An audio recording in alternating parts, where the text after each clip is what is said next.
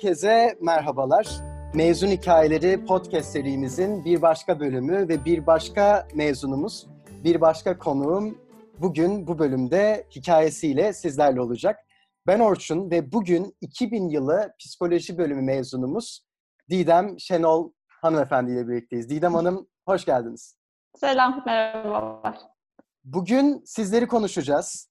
Gayet ilginç bir kariyeriniz olduğunu belirtmek evet. istiyorum. Neden? Çünkü özellikle bu serilerde okulumuzdaki aldığı eğitimden sonra çok farklı noktalara direksiyon kıran mezunlarımızın hikayeleri bana ayrı bir keyif veriyor. Eminim ki dinleyiciye de çok ayrı bir keyif veriyor olacaktır. Bugün hayatınızı üçe bölerek konuşmaya çalışacağız. Öncesinde Koç Üniversitesi yıllarınız öncesi Didem Şenol kimdi, neler yapardı, ailesiyle olan ilişkisi onu nasıl etkiledi, lise yılları artık oralarda kendiniz için sizi anlamamız adına önemli noktaları sizlerden dinleyeceğiz. Sonrasında tamam. üniversite yılları üzerinize nasıl bir etki bıraktı ve pek tabii de üniversite yıllarınız sonrası şu an bulunduğunuz konuma neden geldiniz, nasıl geldiniz, Hı-hı. neden şeflik, neden lokanta işletmeciliği gibi birçok farklı Hı-hı. soru sormaya gayret göstereceğim ben. Okay. Lafı çok da uzatmak istemiyorum. İlk sorumla sizleri baş başa bırakıyorum. Üniversite yıllarınız öncesine baktığımızda yani 2000 yılı ve öncesinde Didem Şenol'un hayatını anlamak, birazcık fikir sahibi olmak istesek hangi kısımları, hangi köşe taşlarını bilmemiz sizcerce faydalı olur ben ve dinleyici için? Neresinden başlasam? Şöyle yani ben 95 girişliyim. Ee, öncesinde böyle e, bu herkesin hazırlandığı gibi üniversiteye hazırlandım. Yani böyle birazcık konulardan bir haber. E, daha çok bölüm etrafında değil de e, üniversite, hangi üniversiteyi seçeceğimin etrafında aslında böyle seçimler yapmıştım. O günkü sistemde. E, böyle aile hayatında yani böyle ilk başta tiyatrocu olmak istiyordum. Kendime göre böyle yapmak istediğim işte okulun böyle tiyatrosunda vesaire hani oralarda bir şeyler yapıyordum. E, sonra işte ne okuyayım, ne yapayım vesaire derken yemeğe hep ilgim vardı bu arada. Yani lisede de yemek yapardım, arkadaşlarımı çağırdım falan ama bunun hiçbir zaman zaten okunacak bir şey olduğunu o dönem düşünmemiştim. İşte ekonomi de yazdım, iktisat, işletme alan ilk iyi ki kazanmamışım bir yandan yani.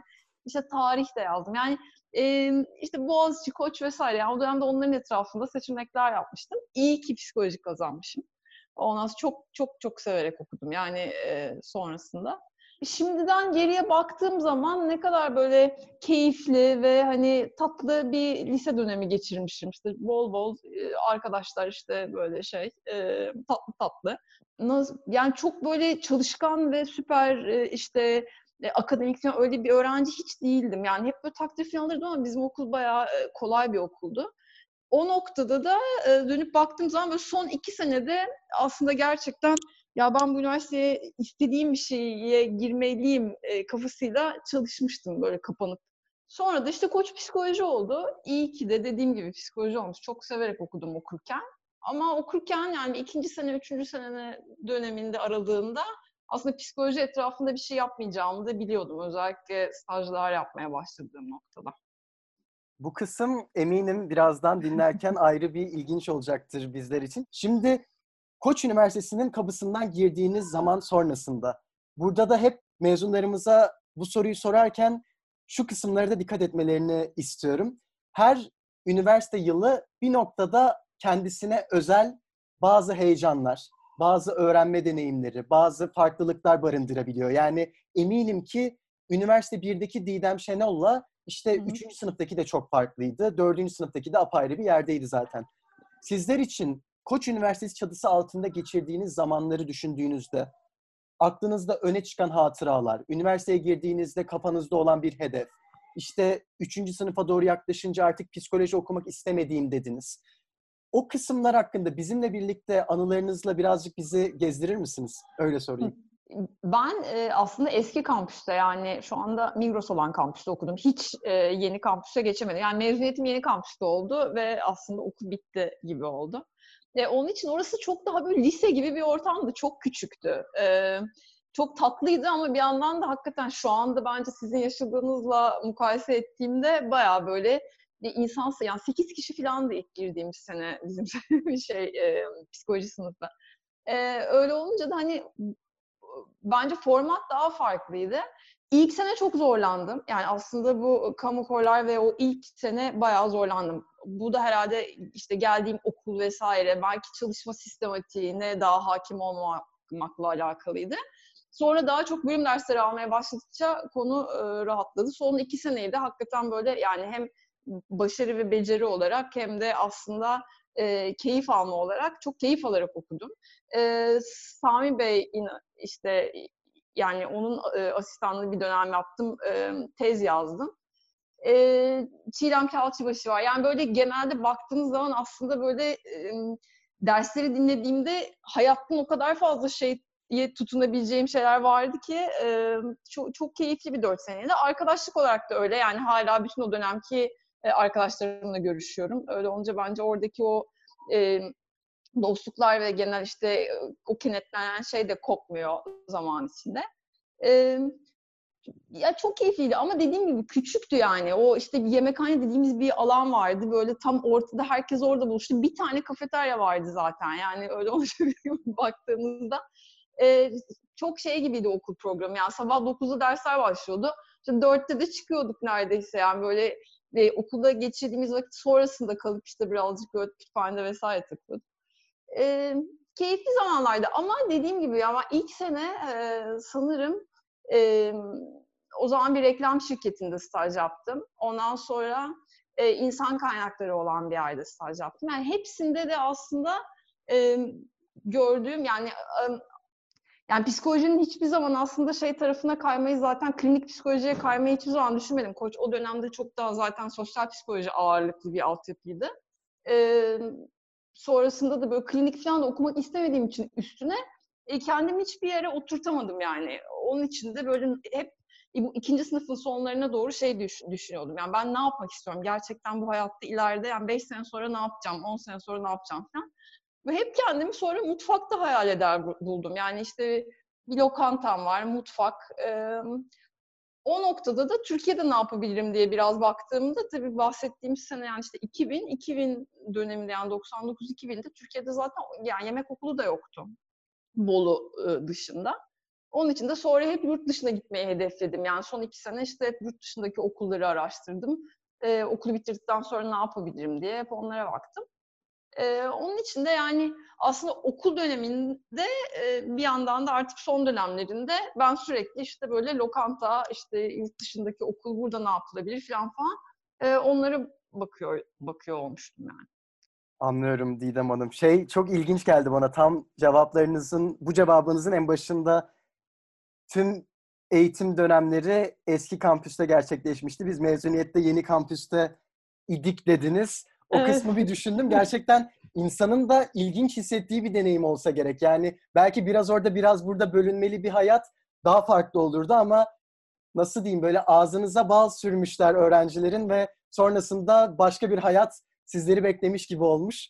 O kısım... Ya aslında işte öyle hissetmiyorduk yani. Biz hep öbür tarafta okuduğumuz için zaten e, şu anda sizin yaşadığınız versiyonu da hiç bilmediğimiz için yani aa böyle de bir yer olacakmış aman da çok güzel falan dedik ama hiç böyle, böyle bir ah tüh niye orasıydı gibi bir his e, olmadı yani. Belki dediğiniz gibi böyle son iki seneyi falan orada okusaydık hani oranın da bir anısı veya bir hissi canlanırdı. E, ama gerçekten Sadece yani işte bir auditorium ve şey hatırlıyorum. E, sonradan geldim tabii de yani o ilk e, şey tören açısından. Haklısınız gerçi. Mekanı mekan yapanın da insan ve anılar olduğunu Kesin, unutmamak aynen. lazım diyerekten. Evet. Bu kısımda sizlere bazı sorular soracağım. Üniversite tamam. yaşantısı alakadar mezunlarımız da bu seri altında konuştuğumuzda hep bazı belli başlı sorularım var. Sizlerden olabildiğince hızlı cevaplar beklediğim. Peki.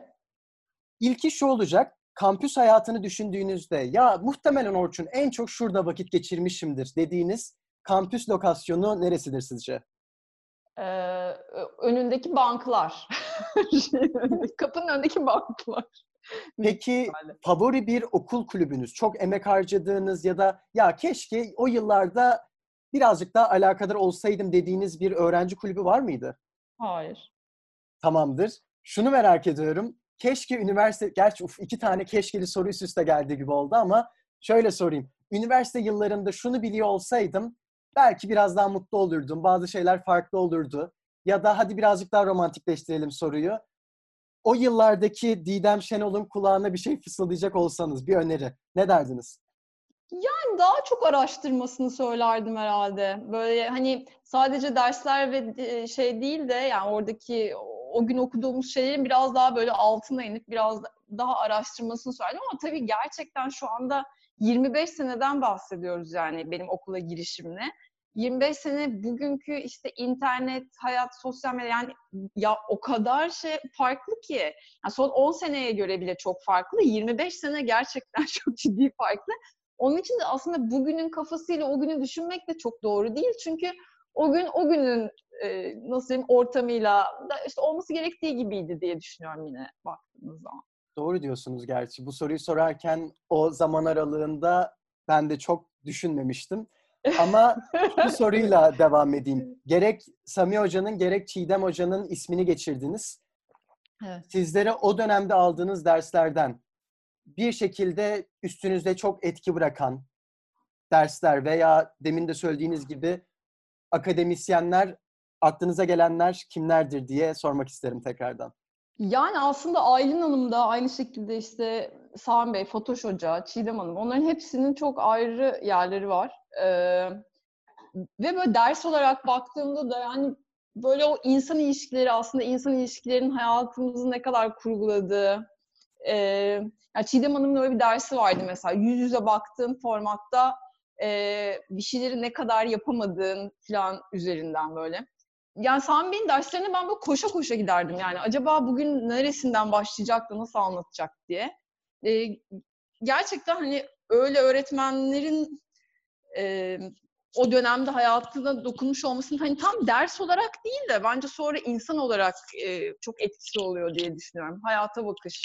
İşte e, yani okulda okurken hep böyle okul gibi düşünüyorsunuz ama sonra çıktıktan sonra yani hayata dahil olduktan sonra e, hiç farkında olmadan ne kadar çok şey biriktirdiğinizi fark ediyorsunuz aslında onlar sayesinde. Onun için de bence çok değerlilerdi yani hepsi ayrı ayrı. Daha ismini saymadığımda birçok kişi vardı eminim. Yavaştan Koç Üniversitesi yıllarınız sonrasına doğru atlayacağım tamam. müsaadenizle. Oraları Or- daha iyi hatırlıyorum zaten sonrasında. Oralarda da ben ayrı bir merak içindeyim. Çünkü şimdi birazdan karşınıza gelecek sorularda lütfen şey gibi hissetmeyin. Ya Orçun ne alaka bazı soruları da yani sorma gereği duymazsın gibisinden. Çünkü sizler gibi bir şefle bu tarz bir röportaj diyeceğim, bir podcast kaydı yapmak için komik de bir profilim gibi hissediyorum. Şeflik alakadar müthiş bir bilgim söz konusu değil. Mutfağa giriyorum ama kendi öğrenci evime bir şekilde giderip oradaki ihtiyaçlarımı, Enorm. karnımı doyuracak kadar. Yemek yemeyi birçok diğer insan gibi çok seviyorum. Ve bir noktada Hollywood'un bizlere sunduğu aşçılık filmlerini gerçekten keyifle izliyorum. Ratatouille hala böyle çocukluğuma dair ayrı sevdiğim bir film ama o yolculuk, o kariyer yolculuğuna dair gerçekten çok da hatta çok da demeyeyim hiç bilgisi olmayan ama meraklı bir gencim karşınızda şu an. Hı hı.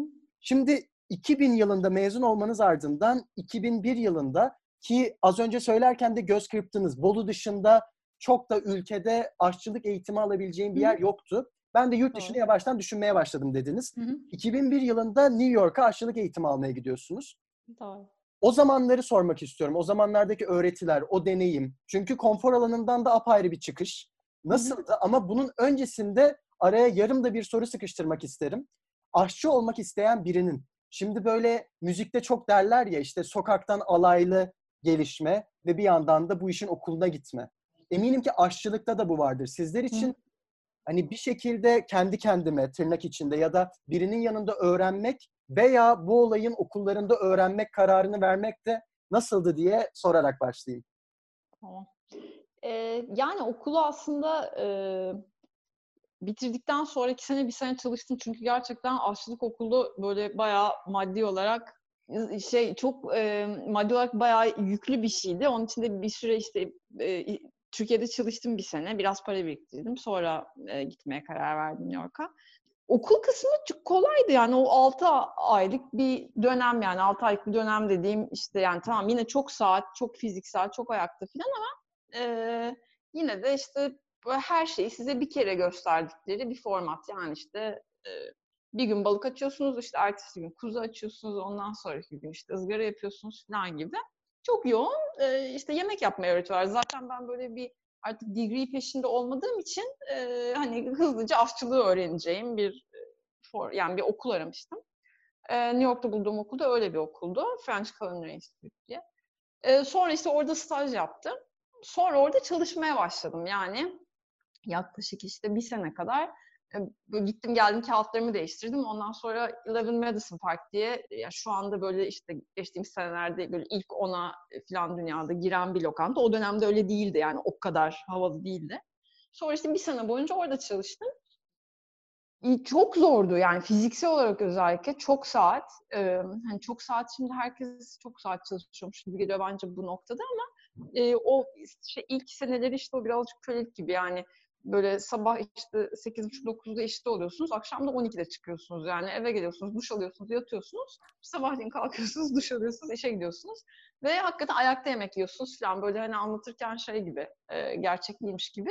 E, ama haftanın 6 günü işte bu tempoda çok şey öğreniyorsunuz. Yani onun için de okul önemli. Yani okul bir kere birinin size bunları anlatıyor olması hani e, şey tabii ki güzel bir şey ama hani doğru formatta alaylı da bence hiç problem değil yani. O oradaki önemli olan şey yani mesela Türkiye'deki alaylılık ne demek? O işte e, bir lokantaya giriyor. O lokanta hep aynı yemekleri yapıyor. O yemekleri öğreniyor. Ondan sonra da sanki bir tek o yemekler varmış gibi oluyor. Hani eğer şeye böyle bakılmazsa e, işte yiyecek içecek işine yani bir lokantada işte üç sene kaldınız sonra başka bir yere geçtiniz belli bir zaman geçirdiniz işte hep daha iyisini öğrenmeye çalıştınız falan. Yani bunu sadece böyle bir istasyonda çalışıp para kazanma mesleği gibi değil de bir yere gitme e, mantığıyla bakarsanız. Çünkü hakikaten aslında e, aşçılık mesai yani siz işte e, yüzlerce balık açtığınızda aslında çok iyi açıyor oluyorsunuz. Yani siz fikren bir şey anlasanız da aslında elinizin de ona denk gelebilmesi için çok kere yapması gerekiyor. İşte hangi aşamada tuzladığınız, işte ne kadar yani malzemeler sürekli değişiyor. Onun içinde işte iyi bir etle az iyi olan bir eti işte kaç günlük ne kadar beklemiş. İşte öyle mi tuzlayayım böyle mi tuzlayayım. Yani bütün bunlar aslında bir kere anlatılarak öğretilebilecek şeyler değil. O kadar çok kimya işin içine giriyor ki ki bir dönem hep şeyi düşünmüştüm. Keşke öncesinde kimya okusaydım. Keşke kimya okusaydım.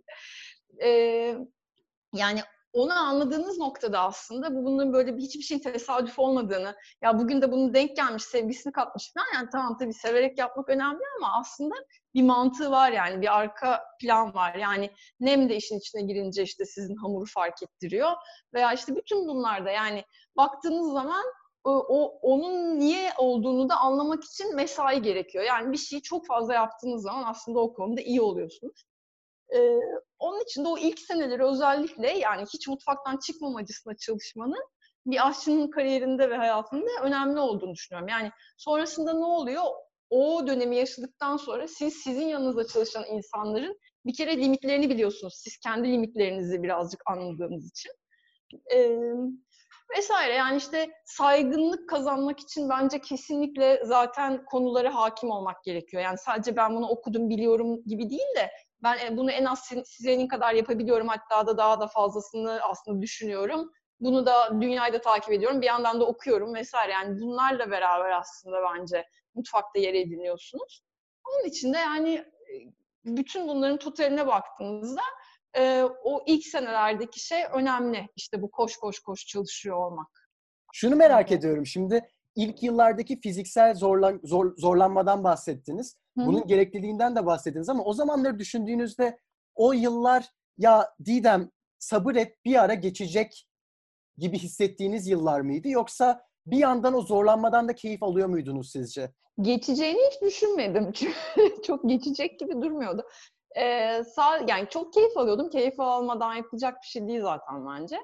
Ee, çok keyif alıyordum ama çok çok zorlandığım zamanlar oldu yani. Özellikle o ilk Amerika kısmında bayağı bayağı zorlandığım dönemler oldu. Sonra geldikten sonra İstanbul'da işte çalışmaya başladım. Nul Teras'ta çalışıyordum o zaman. Ee, hani orası göreceli olarak Amerika'dan sonra bir tık daha iyiydi. Çünkü aslında o senelerin ustaları ne olursa olsun ah canım bu da kız yardım edelim falan gibi öyle bir Türk e, ruhuyla birazcık daha şeydi. Ama sonra mesela e, babamın oraya çalışmaya gittim. E, 2005'te sanırım yani oradaki mutfakların başına böyle ufak bir yeri deniz kenarındaki bir yeri güneyde işte e, onlar devraldılar. İşte bana dediler gelip orada çalışır mısın? O noktada mesela orada bayağı zorlandım yine. Çünkü bu sefer de ekibi kurmak, ilk defa bir ekibi yönetmek ve bir yandan da aslında yemek yapmak daha başında falan. Orada da başka bir formasyonu vardı. Ee, ama bir yandan da ben insan ilişkilerinden de çok keyif alıyorum yani. Hani sadece konu yemek değil bence veya sadece konu işte orada tabağa koyduğunuz şey değil de bir yandan işte onu beraber düşünmek, bir yandan biriyle yan yana yani servis aslında Amerika'da da öyleydi. Biz işte Amerika'da neredeyse 280 kişiyi bir, bir buçuk iki saatte yani akşam yemeği servisinde işte servis veriyorduk. 35 kişiydi mutfak. Yani onun için çok iyi bir ekip olmak gerekiyor işte böyle bir, bir aynı zamanda e, birlikte hareket edebilmek gerekiyor falan. E, çok şey öğrendim yani bence keşke daha fazla kalsaymışım. Yani sonunda artık hakikaten çok yoruldum. Zaten şey vizem de bitti falan. Onun için dönmeye karar verdim ama keşke mesela kasıp birkaç sene daha kalsaymışım şimdi dönüp baktığım zaman. Hep böyle şey derler ya işte mutfağın içi bir orkestra, şef orkestra şefi. Siz şimdi böyle derken o benzetmenin yanına Doğru. tekrardan kafamda bir tik atmış bulundum ben. Şunu merak ediyorum. Şimdi İstanbul ardından babanızla birlikte bu sefer aslında yani çok da pratiğiniz olmadığı demeyeceğim. Yeni bir açık denize yelken açmışsınız diyeyim. Hı-hı. Sonuçta o vakitler artık yemek yapma konusunda daha yetkin, daha kendini bilir bir Didem Şenol var muhtemelen. Hı-hı. Ama bu sefer bir takım lideri konumu hali iyice sizler için bir realiteye dönüşmüş oluyor. Ve şey de çok ilginç bence yani otellerin, insanların konakladığı yerlerin hep konaklayan tarafında kalmış bir insan olarak hep bir servis oluyor. İnsanlar tatil için bir yere gittiklerinde normaldekinden bile daha fazla talepkar oluyorlar Hı, ki doğru. onu midemiz olduğunda ne kadar talepkar canlılarız. Ve işte sabah kahvaltısı var, beş çayı var, arası var, bir şeyleri var. Hep bir hareket ve çok fazla çeşit olması sanki daha bereketmiş, güzellikmiş gibi inanılan bir kültürdeyiz. Öyle bir pratik var. O yıllar nasıldı? Yani bir otel, yani otelde o tarz bir alanda bu tarz bir işi icra etmek göründüğünden ne kadar farklı? Ee, yani aslında misafirin ne istediğini onlar çok senelerdir bu işi yaptıkları için hakimlerdi öyle. Onca beni birazcık onlar da yönlendirdiler. Ee, ama şey doğru yani misafir normalde lokantanıza geldiği zaman lokantanızda işte 3 saat geçiriyor en fazla. Öyle olunca o 3 saati e, işte en iyi e, deneyimi sunmakla sorumlusunuz. Diğerinde günlerce gitmiyor yani ve e, bir e, yani bir şekilde işte ilk gün diyelim ki her şey çok güzel. ikinci günde aynı şekilde güzel gitmesi gerekiyor. Beklentisi de gittikçe yükseliyor falan. Onun için de evet e, oteldeki misafiri e, mutlu etmek bir yandan sanki daha zor gibi. Ama şu da bir gerçek ki yani çok daha insanlar böyle sakin bir formatta geliyorlar. Yani işte deniz, ondan sonra hava güzel, bir yere koşmuyor, yetişmiyor. İşte zaten mutlu olmak için gelmiş. E, onun da kesin avantajları var. E, benim için çok acayip bir deneyimdi. Yani hem mutfağı idare etmek açısından e, böyle ilk defa öyle bir sorumluluğum oluştu. E, hem de e, yani çok şeye alışıktık biz işte İstanbul'da akşamleyin ya fax çekersiniz ya e, sip- telefonla sipariş geçersiniz. İşte ertesi günde işte üç tane tedarikçi vardır zaten. İşte balıkçı, etçi ve bütün diğer her şeyi getirenler. İşte onlar da bir şekilde getirirler kapınıza e, ürünleri. Şimdi orada öyle bir yere düştüm ki ben böyle gerçekten dağın başı. E, onun için de bu tedarikçinin hiçbiri yoktu yani. Ben işte manavdan bir şeyler söylemeye başladım ilk başta. Sonra baktım manavın böyle domateslerin üst sırası şahane. Hani alt sıraları çürük. İşte geri yollayamıyorum. Geri yollasam başka bir malzeme alabileceğim bir yer yok gerçekten. Çevre, yani böyle Marmaris'in 45 kilometre dışı e, zor bir yer. E, sonrasında da şey yapmaya başladı. Ben sürekli pazara gitmeye başladım. E, iyi ki de öyle olmuş. İşte sonra bir kendi kasabım oluştu. Sonra bir balıkçım oluştu. Sonra onlarla sürekli konuşmaya başladım. İşte ne var, ne yapabiliriz vesaire diye. E, oradan da çok şey öğrendim. Yani e, İstanbul'da çalıştığım dönemde böyle daha internasyonel mutfak işte o zaman hatırlar mısınız bilmiyorum. Siz bayağı gittiniz. E, ama yani böyle işte e, menüler şeydi tamamen işte başlangıçlar, salatalar, makarnalar, işte ana yemekler ondan sonra yani böyle bir genel bir seleksiyon vardı. Onda da çok böyle işte internasyonel mutfaktı işte somon, bonfile, ondan sonra işte makarnalarda zaten belli şeyler, işte çikolatalı sufle falan gibi. Yani böyle çok fix şeyler. İşte roka salatası, parmesanlı falan gibi. Yani böyle iyi restoran dediğiniz yerlerde üç aşağı beş yukarı hep bu tarz şeyler vardı. Fakat sonra ben fark ettim ki aslında yani ben o kötü balzamiyi kullanacağım ama işte pazara gitmeye başladıkça çok daha iyi bir şeyler bulabileceğim. Çünkü zaten oraya gelen e, o yani gidip İtalya'nın en iyi balzamini bulma şansı zaten çok fazla yok falan gibi. Sonra da işte bu pazar gezmelerim e, aslında sonraki hayatımda kendi lokantam olduğu zamanki hayatı bakışımı yani yemeğe bakışımı, lokantacılığa bakışımı çok etkiledi. Onun için de iyi ki gitmişim, iyi ki işte bana kötü mal getirmişler ve sonuçta da bunları yapmak zorunda kalmışım e, diye düşünüyorum. Onun için çok acayip iyi tecrübeydi. Yani 5 sene kaldım ben e, Marmaris'te. Yani gitmedi gelmedi ama 6-7 ayını hep orada geçirerek. E, o da acayip bence aşçılığıma faydası oldu. Vallahi Didem Hanım yani ben özellikle böyle katman katman yeni mücadele noktaları çıktıkça güzelleşen anlatıları çok seviyorum ve bence siz de şu anki konuşmamızda dinleyici de çok fark ediyordur. Hep o şekilde bir adım ötesine gitmek üzere kariyerinizde konfor alanını genişletmiş ya daha doğrusu konfor alanı dışına çıkmış. Orayı da konfor alanı bir şekilde yapabilme mücadelesini göstermiş ve sonrasında tekrardan bir başka alana doğru yönelmişsiniz gibi hissediyorum. Yıl 2010'a geliyor ve sizler ilk kendi işletmenizi Lokanta Maya'yı Hı. açıyorsunuz.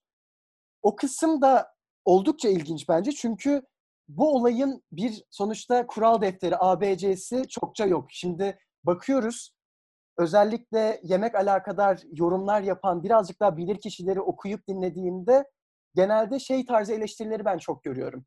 Türkiye genelinde, İstanbul'da birçok yerde benzer menüler çok fazla var. Az önce sizler de söylediniz. İşte çok farklı tatlar, çok da kolayca bulabildiğimiz tatlar değiller. Aramamız lazım. Çünkü bir noktada işletmeciler için artık olay aynı zamanda orada bir gelir modeli de yaratmak olduğundan ötürü hem kitleyi iyi tanımak, o yüzden de olabildiğince geniş kitleden belki organizasyonu kurgulamak daha kolay olabiliyor. Burada müthiş bir bulmaca var bence. Şimdi 2010 yılına gittiğimizde sizler için tamam artık ben şunları şunları deneyimledim, şunları yapabildiğimi gördüm ve kendi yolculuğuma tam anlamıyla çıkmanın vakti geldi dediğinizde kafanızda neler vardı? Nasıl bir menü, nasıl bir restoran karakteri ve niceleri? Ya vallahi hiç öyle olmuyor aslında. Yani o da ne demek? Şu demek. Şimdi ben önce e, aslında kafamdaki şey şarküteri açmaktı. Yani o da ne işte kendi sosislerimi, sucuklarımı yapayım. Ondan sonra işte Türkiye'nin genelinden yerel malzeme toplayayım. E, mezeler yapayım. Böyle bir şarküterim olsun. İlk fikir oradan çıktı. Sonra e, o zaman işte Okan diye bir arkadaşımla beraber yapmaya karar verdik. Onunla beraber dükkan aramaya başladık. Sonra baktık ki aslında e, dükkan bulmak çok zor e, ve bulduğumuz dükkanların kiraları çok yüksek. Öyle olunca da aslında işte Karaköy'de bir tane dükkan beğendik. Benim evim Galata'daydı o zaman. Eve yakın olsun istiyordum bir yandan da. O zaman Karaköy bugünkü Karaköy değildi. Ee, hiçbir şey yoktu. Bir tek işte Karaköy lokantası bir de Güllüoğlu vardı. Herkes dedi ki böyle deli misin ya Karaköy'de bir şey açılır mı? İşte hele bu kafandaki şey oraya açılır mı falan. Sonra ben dedim ki yani işte ben şarküteriden vazgeçeyim, ben lokanta yapayım ama işte öğlen yemeğine ait bir yer olsun hani daha çok. Ee, belki birkaç akşam açarım diye düşündüm. Sonra da işte lokanta yapmaya karar verdim. Ama o arada mesela öyle dükkanlara baktım ki onlar iyi ki olmamış. Bazı şeyler de hayatta bence kesin şans ve işte bir şekilde sizi oraya götürüyor yani. İşte ne tesisata bakmayı düşündüm, ne elektrik panolarına, ne aslında baca nasıl çıkar falan. Bu tuttuğum dükkan daha önce lokanta olmuş bir dükkandı. Onun için aslında her şey vardı. Ee, iyi ki de öyle olmuş. Ee, sonrasında da aslında işte Maya'yı açmaya karar verdim. Ee, bir küçük bir menü yapmak istiyordum. İşte mevsimsel malzeme kullanmak istiyordum. Her gün zaten kendim işte balık haline pazara gidiyordum. Oradan aldığım malzemelerle. E, Alice Waters vardır şeyde, e, Şepanis diye lokantası vardır San Francisco'da. Birazcık aslında onu örnek alarak işte böyle uzun menüler değil de daha kısa menüler ve işte o günün şeylerini koyarak işler yapmayı planladım. Sonra baktım ki öğlen yemeği çok şahane ama aslında e, maddi olarak öğlen yemeğini döndürmek çok daha zor ve lokantaya aslında misafir akşam gelmeye çalışıyor. Ben sadece iki gün açayım. Ondan sonra, sonra işte gittikçe e, akşamları e, sayısını arttırdım. Sonra anladım ki aslında ben akşam yemeğini iyi yapabiliyorum. Yani baktığınız zaman e, ne yapabiliyorsun derseniz işte daha çok böyle ufak ufak işte ortaya insanların böyle paylaşacağı formatta şeyler yapıyorum. İşte deniz mahsulü yapmayı seviyorum falan. Sonra da olay öyle gelişti. Yani aslında o ilk kafanızda yarattığınız ya ben kesin şöyle bir lokanta açacağımla sonra hayatın sizi götürdüğü yerler, misafirin ne istediği, sizin aslında yaparken neden keyif aldığınızı anlamanız falan bayağı e, fark ediyor yani. Yani bir yandan çok cesurmuşum. Şimdi düşündüğüm zaman 2010'da aşçılık dışında hiçbir şey bilmeden, işletmecilik hiç bilmeden aslında böyle bir e, e, dükkanı yapmak, dükkanın başarılı olması falan böyle bayağı hani hem şans diyeyim hem çok severek hep başında hiç durmadan aslında çalışmakla alakalı. Hem bence Türkiye'nin o günkü şartlarıyla alakalı. Yani e, 2010'da açtım. Ben 2016'da kapattım. E, öyle baktığınızda da aslında böyle 2000 yani 2012-2014 15 arası yani bir akşamı falan boş geçmedi herhalde lokantanın. Ee, çok fazla yabancı misafir vardı ama çünkü bence İstanbul'a karşı çok acayip bir ilgi vardı. İşte çok güzel yazılar çıkıyordu falan. Böyle çok şahane bir dönem e, oldu benim kariyerimde. İşte o dönemde bu Time Out'tan işte en iyi şef seçildim. E, onun bence yine hani benim şahsıma değil ama hani lokantaya insanların bakış açısını, yurt dışından gelenlerin algılayış biçimlerini falan çok etkisi oldu. Bir yandan da insanlar işte böyle evirip çeviriyorlardı ilk zamanlar menüyü bu kadar mı bu kadar mı falan diye. Sonra bir noktada anlamaya başladılar ki zaten o kadar olduğu için o kadar taze, o kadar olduğu için o kadar düşünülmüş ve e, yani tabii sabit şeylerimiz oluştu menüde zaman içinde. İşte herkesin sevdiği 3-5 tane şeyi çok oynamamaya başladık ama onun dışında yine de işte hep gün o gün bulduğumuz balık. Yani hep her şey çok taze ve çok e, mevsiminde olmaya başladı. Ee, çok keyifliydi. Yani şimdi dönüp baktığım zaman aslında hani kariyerinde en özlediğin zaman ne zaman diye sorsalar herhalde o günler derdim. Yani toplam işte böyle 10-12 kişilik bir ekiptik biz Maya ekibi. En son dönemde 16'dık ama öncesinde işte bir 10-12 kişiydik. Ve herkes canla başla her şeyini yapıyordu ve e, fazlasıyla misafir vardı. Yani bence hem pişirecek ruhumuz vardı hem misafir vardı. Bütün bunların bir araya gelmesi benim için yani bir kere sanki böyle bir kere isminiz bilinip de insanlar gelmeye başlayınca hep bir ömür öyle gidecek gibi geliyor. Öyle değilmiş sonra onu da gördüm ama e, o, süreçte e, aslında e, çok böyle keyifli yemek yaptım diyeyim yani. Tam istediğim yemeği e, yapabildim. 2012'de e, gramı açtım aslında. O birazcık daha böyle maya o kadar yoğundu ki yukarıda birazcık daha böyle oyun oynayabileceğim, işte kendim deneyebileceğim bir mutfak olsun. Bir yandan da maya birazcık daha böyle beyaz masa örtülü işte insanların böyle tatlı, hoş yemek yediği akşam bir yerde.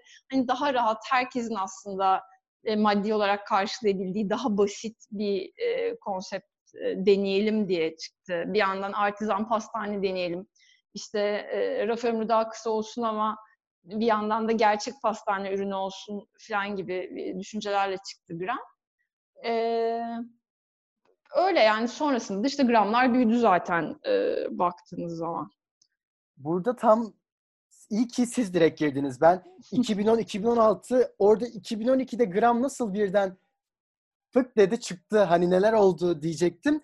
Orada da şunu ekleyeyim o zaman sizler gramdan bahsedince. Yani bunların her biri aslında birer girişim bir noktada. Yani günümüzde de çok konuşulan, çok trend bir gündem. İşte mobil aplikasyonlar birer girişim. Daha böyle finansal sektörlerde yeni yapılanmalar, girişimler. Bir lokantada bir olayı aslında sıfırdan bire taşımanın çok böyle anlaşılabilir şekillerde hikayesi hikayeci tarafından anlatıldığında aa evet aslında ortada hiçbir şey yok. Bir şeyler oluyor ve bir şeylerden sonra bizler oraya gidiyoruz ve karnımızı doyuruyoruz gibi bir hikaye. Bunun üstüne gram evde vücut buluyor.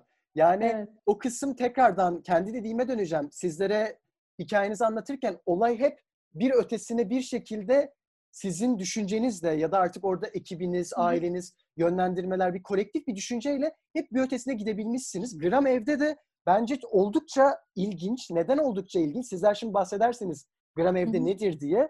Ama bu telefon çağında hayat artık o kadar hızlı aksın istiyoruz ki yemek böyle sadece bir ihtiyaç girsin çıksın sağlıklı olsun mu ya olmasa da olur işte beş gün olmasın iki gün olursa kurtarırım gibi düşünmeye gittiğimiz vakitte gram evde sanki hop orada durun bir başka opsiyon olabilir diyen bir atılımmış gibi hissettirdi bana. Gram evde nedir ve nereden çıktı? Ya gram evde aslında şöyle çıktı. Bir yandan zaten lokantalar için biz çok ciddi bir alım yapıyoruz ve bu e, alımı da e, Türkiye'nin her yerinden e, üreticilerden alıyoruz. Küçük üreticiyi destekliyoruz işte olabildiği kadar. Çok fazla böyle artık dostumuz olmuş insanlar var. E, ve de bir yandan da hani hep iyi malzeme alıyoruz. Bana sürekli soruyorlar işte ya sen bunu nereden alıyorsun işte ya peki sen avokadoyu nereden alıyorsun filan gibi. Ben de devamlı anlatıyorum işte avokado için Celal abi var ama Celal abi de e, işte avokado Ekim'de başlar, e, Mart'ta Nisan'da biter. Yani sakın ha Haziran'da falan yemeyin diyorum. Aa olur mu ama Haziran'da da var avokado diyorlar. Ben de yok aslında onlar Peru'dan geliyor. Filan gibi yani aslında bunun gibi her, her malzeme için söyleyebilirim. İşte biz ve senelerdir yani Maya'dan beri kendi yumurtamızı işte e, Bolu'dan alıyoruz ve gerçekten çok farklı bir yumurta o yani diğer yumurtalarla mukayese ettiğimiz zaman. Filan falan. Böyle olunca da işte şey konuşmaya başladık. Yani insanlar aslında neyi nereden alacağını bilmiyor. Öyle olunca bizde e, bu kadar fazla elimizde reçete var. Zaten hali hazırda yaptığımız yemek var, e, ürettiğimiz şeyler var. Onun için bu reçeteleri bir sene boyunca aslında ekip olarak yani Esra vardı o zaman. Esra ile beraber o yazdı birçoğunu. E, reçetelendirdik. Ve de e, yine o zaman Gizem diye bir arkadaşımız vardı. Yani onların da bütün emekleriyle işte fotoğraflamak vesaire tarif kartları oluşturduk ve işte biz malzemeyi yolluyoruz. Misafir aslında bizim tarif kartlarından zaten porsiyonlanmış olduğu için malzemeler direkt pıt pıt pıt yarım saat içinde hani normalde evde yapmayı düşünmeyeceği yemekleri belki e, yapabiliyor gibi bir e, fikirle yola çıktık. Bu tek başına bir iş kolu olamazdı bence. Biz lokanta olduğumuz için olabilecek bir şeydi. Çünkü zaten o ekip oradaydı. Zaten biz o ürünleri alıyorduk. Bir yandan işte biz catering de yapıyoruz. O da aslında lokantacılığın yan işleri bunlar. Lokantacılığı iyi devam ettirebilmek için, kaliteyi bozmamak için bence gereken belli şeyler. Sonrasında da fark ettik ki e, bu dönemde e, arada da konuşuyorduk bunu. Yani biz çok fazla ürünü e, bir yandan da gerçekten yani bu bahsettiğim şeyler çok basit şeyler. İşte kuru köfte, falafel, kinoa köfte, mücver vesaire gibi ürünleri mi acaba eş zamanlı olarak satsak? Çünkü insanlar bu paketten alıp malzemeyle yaptığı şeyleri yapabilmesi için hani zamanını da organize etmesi gerekiyor. Hani o akşam ben işte karidesli noodle yiyeceğim diye çıkıyor bir hafta öncesinde. Sonra belki canı o gün artık paket geldiğinde o noodle yemek istemeyebiliyor. Öyle olunca da acaba biz bunları kendileri organize edebildikleri bir formatta mı yollasak gibi düşünmeye başlamıştık. İşte o dönemde bu Gram yeni kollar katmak gibi şeyleri düşünüyorduk. Sonra işte korona oldu. Sonra biz bir anda aslında Gram bir e, online sipariş sitesine çevirdik. Yani çok hızlı oldu bu ama altyapı vardı çünkü işte zaten biz bu paketleri yollamak için bütün kutular işte buz akülerinden e, alüminyum işte bubble'larına yani böyle e, her şeyini e, edinmiştik. E, kutularımız, paketlerimiz vesaire. Sonra da işte bu dönemde e, aslında e, bu şekilde çevirince siteyi e, herkesin buna çok ciddi bir ilgi gösterdiğini fark ettik. Yani son birkaç haftadır e, küçük bir ekip olarak aslında biz çalışmaya devam ediyoruz. Lokantalar kapalı. E, ama işte hijyeni maksimumda tutarak işte kimse toplu taşıma kullanmıyor. E, bir 600 metrelik merkez mutfağımız var. Soğuk odalarımızın vesaire oldu. E, orada doğru çalışma ortamını sağlayıp orada işte hem üretim yapıyoruz hem paketleme yapıyoruz.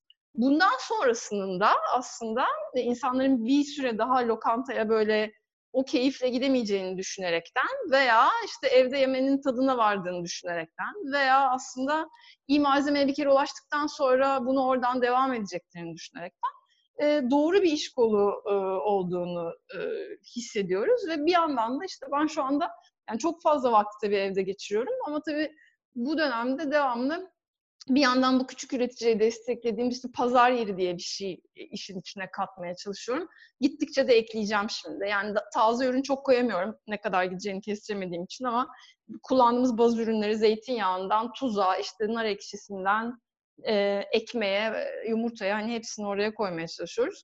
Onları koymaya başladığımızdan beri de çok ciddi bir talep var gibi gözüküyor şu anda e, bir yandan hani yemek pişirebilecek, bir yandan işte pati çorbasıymış, ekşili köfteymiş, balık buğulamaymış falan gibi böyle sadece tavaya döküp de ısıtıp yiyebilecekleri şeyler, sulu yemekler yapmaya çalışıyoruz. Çünkü bence özellikle tek başına yaşayan insanların ona çok ihtiyacı var.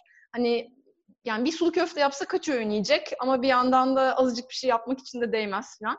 öyle baktığınızda aslında onun da iyi bir fikir olduğunu düşünüyoruz. E, böyle evet yani gramdan e, böyle çok hani bir yandan şu anda hakikaten her e, gün burada onunla ilgili bir şeyler yaparken acayip e, bir engin bir şey içinde olduğumu fark ediyorum. Acaba üstünden workshoplar da mı yapsam? Acaba işte biz çok güzel doğum günü pastası yapıyorduk. Buradan gösterebiliriz onu falan gibi. E, çünkü insanları hani bizim lokanta üzerinden ulaşmamız aslında çok daha zor yani. Ancak bize gelip misafirin yemek yemesi gerekiyor. Ama şu anda bu formatta herkes e, çok daha fazla internette vakit geçiriyor. Öyle olunca da e, belki oradan çok daha fazla insana ne yapmaya çalıştığımızı, ne, neyi yapmaya çalıştığımızı yani işte yemek etrafında aslında iyi yemeğin zor bir şey olmadığını, eğlenceli bir şey olduğunu, ondan sonra e, vesaire anlatmak için iyi bir platform oluşturmaya çalışıyoruz diyeyim. Bakalım eğer olur da bu sebeplerden bir şekilde ekranın karşısına geçecek olursanız bizler de heyecanla takip ediyor oluruz diye düşünüyorum. Yavaştan sonlara doğru geliyoruz diye. Tamam. Bu Süper. noktada artık şeyi merak ediyorum ben. Şimdi ya birçok yani zanaatte birçok bu tarz icraatta insan emek harcadıkça elbette öğrenmek bitmeyen bir yolculuk ama belli bir öğrenme seviyesini aştıktan sonra diyeyim artık biraz da art, bir noktada deneyimini aktaran bir konuma da geliyor ya öğretmekten Hı. hani öğrenmekten biraz da artık vaktini öğretmeye de ayırıyor ve konu aşçılık olduğunda konu yemek üzerine bir şeyler aktarabilmek olduğunda Sizlerin ilk kitabı 2010 yılında çıkıyor. Kızınız Defne'yi oğlumuz İskorpite ismiyle. Doğru. İkinci kitap biraz maya biraz gram. Ondan sonrasında kitaplar bir kenara dursun. Gerek sizler gerek çeşitli diğer kıymetli şef kitaplar yazıyorlar. YouTube gibi mecralarda bu konuyu aktarıyorlar. Televizyonlarda aktarıyorlar. Bizlerin aileleri izliyor, bizler izliyoruz. Oralardan bir şeyler öğreniyoruz workshoplar yapılıyor, fiziksel Hı-hı. öğretmeler. Bu noktada şunu merak ediyorum. Bu iş, hani bu olay, bu tutku öğretilirken sizce kitabın, görselin, bireysel buluşmanın hepsinin yeri sizler için nerede? Bir yandan da mesela bu olayın kitabını yazarken sizler aklınızda neyi bulundurarak yazdınız? Workshop'a gittiğinizde karşı tarafa neyi aktarmak istiyorsunuz? Ya da bir programa çıktığınızda ya bunu izleyen kişi şunu alsın dediğiniz o aklın arkasında bir öğretmen olarak yatan değerler, fikirler onları sormak isterim. Ya bence aslında çok bir fikir yok yani neyse neyse sen ben o diye düşünüyorum. Yani o da ne demek işte e, biz mesela Maya'da çok fazla soruyorlar diye mücver tarifini e, duvara yazmıştık. E, çünkü bence işte ben ilk aşçı olmaya karar verdiğimde bu böyle bütün bilgiler çok saklı. Aman benim aynısını yapamasın. Aman falan gibi bir durum vardı. Bence şu an dünya o kadar hızlı değişiyor ki zaten olabildiğince aktarmak lazım. Sonrasında biz hep yeni fikirlerle işte yeni şeylerle geliyoruz. Onun için bence bizi ayakta tutan şey de o. Ee, ya samimi olmak lazım bence. O, o karşınızdaki insana geçiyor yani. E, bu toprakların değerini bilmek lazım. Çok şeyi bilmiyoruz hakikaten hala. Bence yemek olarak da, ürün olarak da. Yani bugün herkes aşçılığı konuşuyor. Bence artık tarımı, hayvancılığı falan konuşmak gerekiyor. E, hepimizin bir noktada o, o, o konuları birazcık daha hakim olması gerekiyor. Onu yapamadan zaten aşçılığa çok fazla devam etme ihtimalimiz yok. E, bir noktada da aslında böyle e, aşçılığınızın ilk döneminde en fan fin tabağı yapmaya çalışıyorsunuz böyle insanlara vay ne yapmış dedirtecek. Bugünkü e, hayatımda aslında bence o ekip olmak, yan yana durmak, iyi bir şeyleri beraber yapmak, çok fazla insana ulaşmak. Hani böyle öyle şeyler önem kazanıyor. Ee, yemek yemek sonuçta benim yaptığım yemek Maya döneminde de öyleydi. Bugün de öyle değil. Hiçbir zaman bence başrolde olmamalı yani. O böyle insanlar vay çok iyi bir şey yiyorum hissinde olmalı ama ya bunun içinde acaba ne var da olmamalı diye düşünüyorum. Yani güzel vakit geçirmeli. Orada olmak da yani kendi için iyi hissetmeli. Bence workshopta da yani ben neyi yapıyorsam benim de bilmediğim bir sürü şey vardır. Zaten workshoplarda oluyor yani sohbet ediyorsunuz. Ay diyor ben salçayı öyle yapmıyorum ki diyor. Aa öyle mi nasıl yapıyorsunuz o zaman diyorsunuz. Yani bu böyle bir e, Türkiye'de herkes çok yemek yapıyor. Onun için herkesin bence çok fazla fikri var. Bunların böyle bir en doğrusu da yok. Herkesin bir yoğurt iş biçimi var. Onun içinde o bir bilgi alışverişine dönüştüğü zaman zaten bence keyifli. Hani bir yandan e, onu yakalamak gerekiyor. kitaplar çok şahane. Hani bir insanın e, elinde tutarak bir şeye bakmasının keyfi çok ayrı. Onun için bence onlar yok olmaz diye düşünüyorum. Hani yine vaktim olsa ve yine yapabilsem yine kitap yazmak isterim. Ee, ama hani paylaşımlar bugün böyle işte her telden yapabilmek de güzel bir şey. Yani e, hem bence aşçılık ve duruş olarak bugün Anadolu'nun herhangi bir yerindeki bir kız çocuğu işte bir şey dinleyip de benden etkilenebiliyorsa ve bunu kendisini yapabileceğini düşünüyorsa, lokanta açabileceğini, yemek yapabileceğini, aşçı olabileceğini, e, hani o ilham o anlamda olunabiliyorsa çok şahane. Ama onun dışında bence bugün işte hepimiz baktığınız zaman işte kendimize göre e, en bir şey yapmak değil de işte maksimumda fayda sağlamak. Bir yandan ticari olarak tabii ki ayakta durmak. Çünkü aslında o ilk zamanki egolarınızla, bakışınızla değişiyor. Yani isterse ben Maya'da çok diretseydim muhtemelen batardı yani. O, o dönem çünkü işte her şey patlayıp çatlıyordu. Ee, onun hani sebebini sonucunu çok anlamak da ülke şartlarında mümkün değil yani nasıl nasıl anlatayım? İşte ülke böyle bir şahane seneler geçiriyor sonra bir yandan geçirememeye başlıyor. Sizin hani ona göre bir e, pozisyon almanız gerekiyor. Belki ben de şu anda gram evden çok hani kendi lokantamda tatlı tatlı yemek yapıp akşamleyin 15 kişiyi ağırlamayı isteyebilirim şef olarak ama hani hayat şartları bence bizi belli noktalara getiriyor. Onun akmasına izin vermek lazım. Çünkü hepsinin böyle keyifli tarafları var. E, maksimumda paylaşıyoruz. Bu Madem Evliyiz diye bir, bir sürü aşçının olduğu bir oluşum var şu anda. Mesela orada böyle insanlar evde kalsın yemek yapsın bu dönemde gibi bir, bir fikirle çıktı. Ee, yani bu tarz şeyler ne kadar aslında yan yana durulabildiğini de gösteriyor. Hani bu sektörde insanlar aşçılar, hani aşçılar böyle hep daha egolu falan gibidir ama değil kimse öyle bence. Herkes maksimumda paylaşmaya çalışıyor. Ee, öyle bir sürü şey çıkar diye düşünüyorum. Bu yokluklarda daha kreatif olmak durumunda kalıyorsunuz ya, büyük ihtimalle daha da şu anda konuşmadığımız ve aklımıza gelmeyen bir sürü şey de oluşacaktır sanırım. İdem Hanım ağzınıza sağlık. Geldik son soruya. Şimdi şu vakte kadar size sorduğum neredeyse her soru şahsınız özelinde yazıp çizdiğim. Bir şekilde arkadaşlarımızla oturup ya tamam şuna da değinelim buna da değinelim dediğimiz sorulardı. Bu seride nitekim en son soruyu her mezunumuza sabit tuttuk ve hı hı. mezunumuzun önerilerine bıraktık. O önerilerden kastım da şu. Şimdi bu bölümü dinleyen ve bir noktada sizin geçmiş bulunduğunuz yollardan o benzer şekillerde geçmeyi düşünen, bu ihtimallere kendi için şans veren gençlere bir öneride, birer bazı önerilerde bulunacak olsaydınız eğer. Yani bu aşçılığa doğru ilerlemek isteyen insanlar olabilir ya da kendi deneyimlerinizde ya şunları şunları bir paylaşsam iyi olur insanlar için dediğiniz nacizane önerilerinizi rica edebilir miyim son cevabınız olarak? Ya ben gençlerde en çok şey görüyorum. Şu anda mesela benle çalışan gençlerde de böyle ay doğrusunu mu yapıyorum acaba falan gibi. Ya bence e, yanlış deneyim yok. Yani zaten bizi bugün biz yapan şey işte arada hafif yediğimiz tokatlar, işte geçirdiğimiz kötü tecrübeler veya işte en olmamamız gereken staj veya ya onun için böyle hep en iyisiyle ilerleme şansı olmadığı için de bence bu akmaya izin vermeleri lazım. Herkesin herkesin kendi yolu var zaten ama bir hani arada bir geriye dönüp bakıp ya ben mutlu muyum, ben iyi miyim? Bence hepimizin aralarda sorması gereken bir şey. Ben gerçekten hayatta bunu mu istiyorum? Çünkü o bence böyle kendinizi sarsmaya sebep oluyor. Ee, bunu istediğinize karar verdikten sonra da hani o tabii ki zorluklar arada çıkıyor ee, ama çok takılmadan e, devam etmek lazım. Optimist olmak lazım. Bence e, yani bütün hepsinin anahtarı bence hakikaten faydalı ve bir yandan da mutlu olmak yani diye düşünüyorum. Vaktinize sağlık. Çok teşekkür ederiz. Ben Samimi enerjiniz, ederim. cevaplarınız için. Mezun Hikayeleri serisinde bir bölümün daha sonuna geldik. Bu bölümde konuğum 2000 yılı psikoloji bölümü mezunumuz Didem Şenol idi. Gelecek haftalarda başka başka mezunlarımız ve kendilerinin farklı farklı hikayeleriyle tekrardan kulaklarınızda olacağım. Kendinize iyi bakmanızı dilerim. Hoşçakalın.